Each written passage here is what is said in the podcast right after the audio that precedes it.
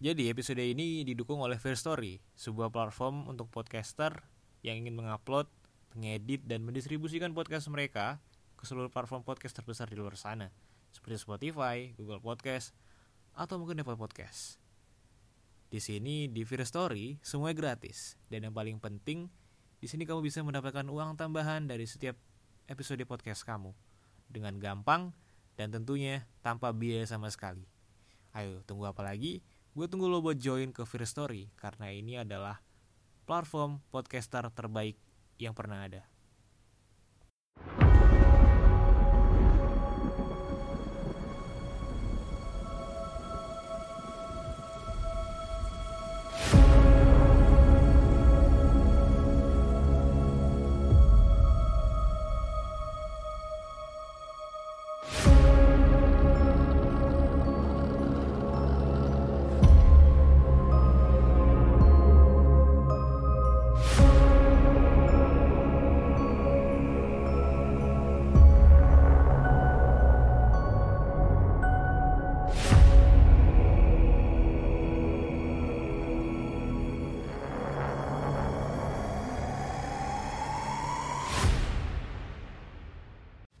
Halo semuanya, selamat datang kembali di podcast Dengerin Horror.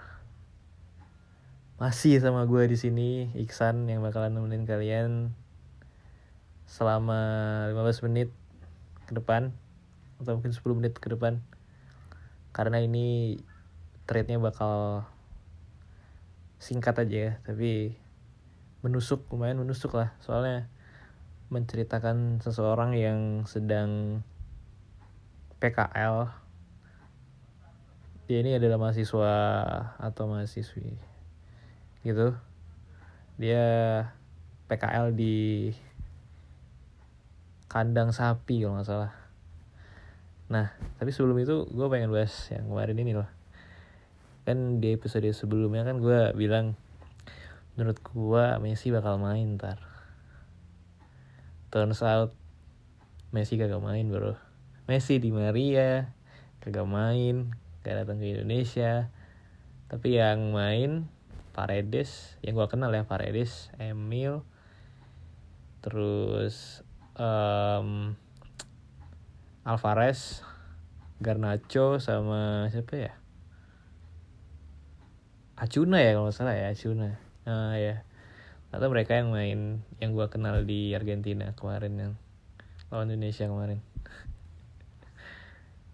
Cuma ya gue cukup terhibur lah sama permainan Argentina kemarin karena gak lain dan gak bukan adalah permainan dari defendernya Indonesia ya. Apalagi Asnawi men, Asnawi nekel Garnacho, terus orang Indo pada over proud. Padahal Garnacho sama Asnawi juga fine-fine aja. Lucu banget loh. Garnacho itu kan masih umurnya dua puluhan ya. Eh, delapan belas tahun, delapan belas tahun umurnya. Dia udah main di M U. Terus udah apa jadi bahan bulian men sama orang Indonesia men. Gue lucu banget sih di Twitter tuh pada pada komen kayak enggak enggak M U enggak makan, terus apa lagi ya? Banyak lah pokoknya. Pada overproud sama Asnawi. Nah ya Asnawi keren juga gitu loh. Asnawi keren. Cuma ya sangat disayangkan aja reaksi netizen Indonesia ini. Keren loh mereka bro itu. Kayak D M D M-an. Bro, you have a picture? Yes bro. Send me email bro. Lucu banget. Kayak anak-anak futsal yang main terus tim lawan bawa fotografer kan. Terus Garnacho ini kayak nge-D M fotografernya, bro ada, ada gambar tadi gak? Kirim ke gue dong gitu. Emang apa ya, menghibur lah kemarin itu, match kemarin. Walaupun gak ada Messi, gak ada Di Maria, menghibur banget. Oke deh, kita lanjut ya. Kemarin, kemarin sih barusan hari ini. Nah jadi hari ini gue bakal bahas thread horror yang berjudul P K L di Kandang Sapi. Oke okay? Nah, jadi um, oke, okay, mulai aja. Halo warga Twitter. Twitter. Tenang, tenang. Halo warga Twitter. Twitter semuanya. Malam ini aku mau share cerita seram tentang pengalaman magang aku pas sekolah dulu. Ini tweet pertama aku sih, langsung aja ya. Oke, tweet ini ditulis oleh akun Twitter at Xiaonana sembilan delapan. Cerita seram ini adalah kisah nyata yang terjadi pada tahun dua ribu delapan belas di Kecamatan K, Kabupaten M. Saat itu aku diwajibkan melaksanakan praktik kerja lapangan atau P K L, atau biasa dikenal dengan magang, selama satu bulan di suatu peternakan yang juga merupakan tempat wisata. Ya ternyata gue salah dong, bukan mahasiswa, masih sekolah ternyata. Aku magang secara berkelompok, terdiri atas lima orang, yakni tiga teman perempuan dan satu teman laki-laki. Pekerjaanku beragam, mulai dari memandikan sapi, membersihkan kandang, memberi makan sapi, memerah susu, hingga membuat produk olahan susu seperti susu U H T dan yogurt. Pekerjaan di peternakan ini seakan tidak ada habisnya. Setiap hari kami bekerja dari pukul lima tiga puluh pagi hingga enam belas tiga puluh sore. Kami mendapatkan jam istirahat pukul sebelas tiga puluh sampai jam sampai pukul tiga belas nol nol. Biasanya pada jam ini kami manfaatkan untuk kumpul kelompok. Tujuannya untuk mengambil data yang diperlukan untuk laporan. Dan tak jarang pula karena lapar dan jauhnya warung, maka kami mengambil buah jambu yang ada di kandang. Terus kejadian seram ini terjadi di minggu terakhir. Seperti biasa di akhir periode, anak magang seperti aku harus menyusun laporan untuk dipresentasikan di depan manajer, peternakan, dan karyawan lain. Aku sangat ingat bahwa hari itu adalah hari Kamis. Sore setelah pulang magang, kami sekelompok berdiskusi terkait penyusunan laporan. Maka dibagilah bagian kami masing-masing. Saat itu aku membantu menyusun laporan di rumah bersama teman-teman perempuan. Sedangkan satu orang teman lelakiku pergi ke kota untuk mencari percetakan. Sialnya, jam dua puluh tiga puluh, aku baru sadar ada data yang kurang untuk menyusun laporan. Jam, dua, jam dua puluh tiga puluh tuh, sekitar delapan tiga puluh malam. Data ini sangat penting mengingat kami harus mengukur kelayakan peternakan dari aspek kepadatan kandang. Caranya dengan membagi ukuran kandang dengan jumlah sapi yang ada. Mau tidak mau aku harus kembali ke peternakan tadi, malam itu juga. Karena besok pagi kami harus presentasi di depan manajer.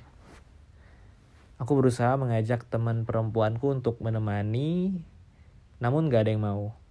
Alasannya mereka sibuk, karena harus menyelesaikan bagian masing-masing. Dengan tergesa-gesa, aku mengayuh sepeda ke peternakan, namun di sepanjang jalan, perasaanku sudah mulai tidak enak. Pasalnya, aku banyak mendengar rumor bahwa peternakan ini angker dari para pekerja. Penampakan kuntilanak, suara-suara misterius, dan penampakan makhluk astral lain adalah hal yang biasa ditemui saat malam hari. Maka dari itu, pekerja di sini, kecuali bagian satpam dan anak kandang yang bekerja di malam hari, akan berusaha untuk pulang sebelum waktu maghrib. Belum lagi rumor lain tentang jalanan di sekitar peternakan yang angker. Jalanan di sini berkontur bukit, jadi terdiri atas tanjakan dan turunan. Di turunan ini ada sumber air yang bentuknya seperti danau, dilengkapi dengan bilik untuk mandi dan mencuci. Zaman yang sudah modern membuat tak banyak orang desa yang mandi dan mencuci di sumber ini lagi. namun beberapa lansia dan keluarga kurang mampu masih memanfaatkannya. Begitupun juga dengan anak-anak yang senang bermain air di sini sepulang sekolah. Sayangnya, kondisi jalan yang tidak rata, selokan yang dalam di kanan kiri jalan, tidak adanya penerangan dan cerita penampakan penunggu sumber air yang beredar luas membuat tak banyak warga desa yang berani lewat di malam hari. Hari ini pun gak kujumpai satupun warga yang lewat. Setelah sampai di pos satpam, aku menitipkan sepeda aku dan meminta izin untuk ke kandang. Pas satpam yang sedang berjaga mengizinkan, namun dia berpesan agar aku hati-hati. Aku sempat bertanya di dalam hati, apa maksud Pak Satpam tadi? Apa yang perlu diwaspadai? Aku kan hanya datang untuk menghitung jumlah sapi. Namun, aku gak mau ambil pusing atas perkataan Pak Satpam dan segera masuk ke kandang. Kandang sapi terdiri dari tiga barisan memanjang. Terdiri dari atas baris utara, baris tengah, dan baris selatan. Di depan, setiap barisan sapi dibuatkan jalan cor untuk memudahkan pekerjaan, untuk memudahkan pekerja dalam pemberian pakan dan menggunakan gerobak dorong. Jadi kayak, lu pernah lihat lah ya kayak kandang-kandang sapi ada kayak jalan cor yang dibuat khusus gitu. Nah, itu gunanya biar pekerja itu gampang tuh ngasih makanan tuh. Jadi tinggal pakai gerobak kan. Terus pencahayaan kandang ini remang-remang. Tapi aku masih bisa lihat lah dengan jelas sapi-sapi yang sedang makan. Ya, sapi di sini memang diberi makan tiga kali sehari. Pada jam tujuh pagi, hmm, jam dua siang, jam dan jam delapan malam. Untungnya sapi-sapi jantan yang aku yang akan aku hitung ini ada di barisan utara yang dekat dengan gerbang. Aku pun mulai menghitung dari barat sampai ke ujung timur. Ada sekitar empat puluh lima ekor sapi. Aku segera mencatatnya di handphone. Untuk meyakinkan diriku, maka aku menghitung lagi jumlah sapi dari ujung timur ke barat. Ada sekitar empat puluh enam ekor sapi. Aku merasa bingung, sepertinya aku kurang berkonsentrasi. Dengan begitu aku mulai menghitung lagi dari barat ke timur. Ternyata ada empat puluh lima ekor. Aku pun lega, sudah mendapat jumlah yang benar. Sambil berjalan ke gerbang, aku kembali menghitung jumlah sapi. Dan aku kembali menemukan hal yang janggal. Yang ini jumlah sapinya empat puluh enam ekor. Saat itu aku lagi-lagi mencoba berpikir rasional. Sekali lagi, aku ingin memastikan jumlah sapi jantan di sana agar data yang kudapat benar-benar akurat. Maka aku coba lagi untuk menghitung sapi dari barat ke timur. Sekilas aku melihat ada seekor sapi berwarna putih di antara sapi lain yang berjenis peranakan Limousin atau berwarna bulu coklat kemerahan. Dan sapi peranakan Friesian Holstein warna bulu putih dengan corak hitam. Nah, jadi di antara dua tadi itu ada seekor sapi warna putih nih. Di antara sapi yang warna coklat sama warna putih, tapi corak hitam. Nah, di antara dua itu ada sapi warna putih gitu. Nah, sehingga jumlahnya empat puluh enam ekor. Di ujung kandang, aku berpikir, bagaimana bisa sapi-sapi ini jumlahnya berbeda setiap aku menghitung? Kuputuskan bahwa empat puluh enam ekor adalah jumlah yang benar. Kemudian aku berjalan perlahan kembali ke gerbang sambil memperhatikan satu persatu sapi-sapi jantan tersebut. Dan aku melihat sapi nomor empat dari ujung timur dengan seksama. Warna bulunya putih, matanya merah, dan tanduknya panjang. Aku tetap berjalan, tapi setelah kupikir lagi, sapi tersebut terlihat aneh. Aku membalikkan tubuhku menghadap sapi itu. Sapi itu sepertinya lepas, ia bergerak maju perlahan hingga hampir menghalangi jalan. Ternyata sapi ini tidak memiliki moncong atau mulut layaknya sapi biasa. Ia juga tidak memiliki ear tag atau nomor penanda di daun telinganya. Padahal sehari-hari tidak pernah kujumpai sapi yang berwarna putih. Semua sapi pun, semua sapi di sini pun selalu ditandai dengan ear tag. Dan para pekerja selalu memastikan tali leher sapi selalu diikatkan ke tiang dengan kuat.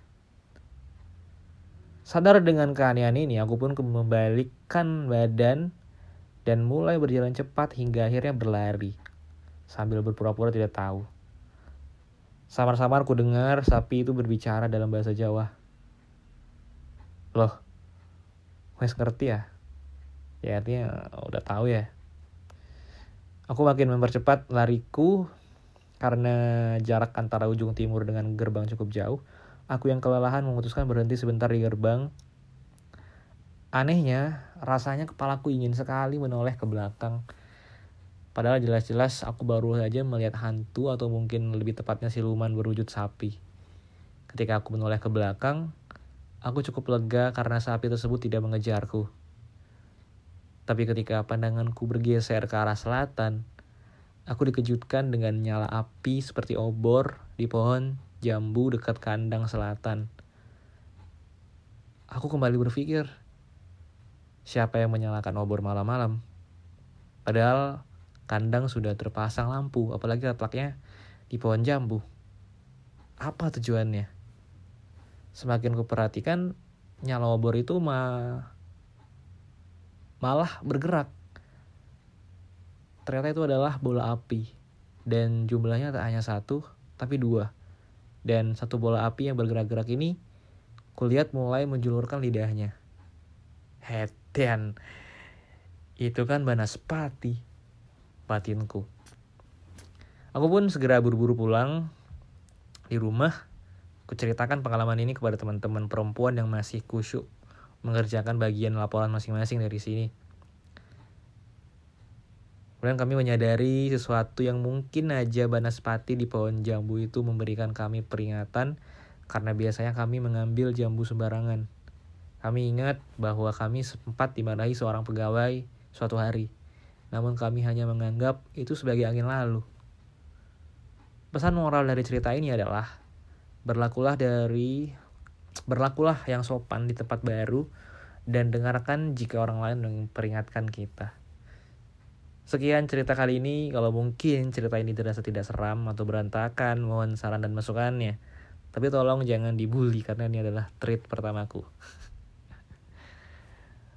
Satu lagi, apabila ada readers ada yang tahu tempat yang aku maksud, tolong dirahasiakan ya. Aku gak mau sampai tempat ini merasa dirugikan karena cerita ini. Thank you. Oke. Okay. Pas banget nih enam belas menit ya selesai. Ya yeah, men. Gue memprediksi estimasi dengan tepat gak sih? Oke, okay, gue Iksan. Sampai jumpa lagi di episode berikutnya. Mungkin di bulan Juli gue bakal upload episode baru. Atau mungkin secepatnya di hari Minggu atau hari Senin nanti. Oke. Okay? Makasih yang udah selesai. Yang udah sampai selesai dengerin cerita ini, makasih juga yang udah share, makasih juga yang udah follow, makasih juga yang udah klik tombol notifikasinya. Gue Iksan, sampai jumpa lagi, dadah.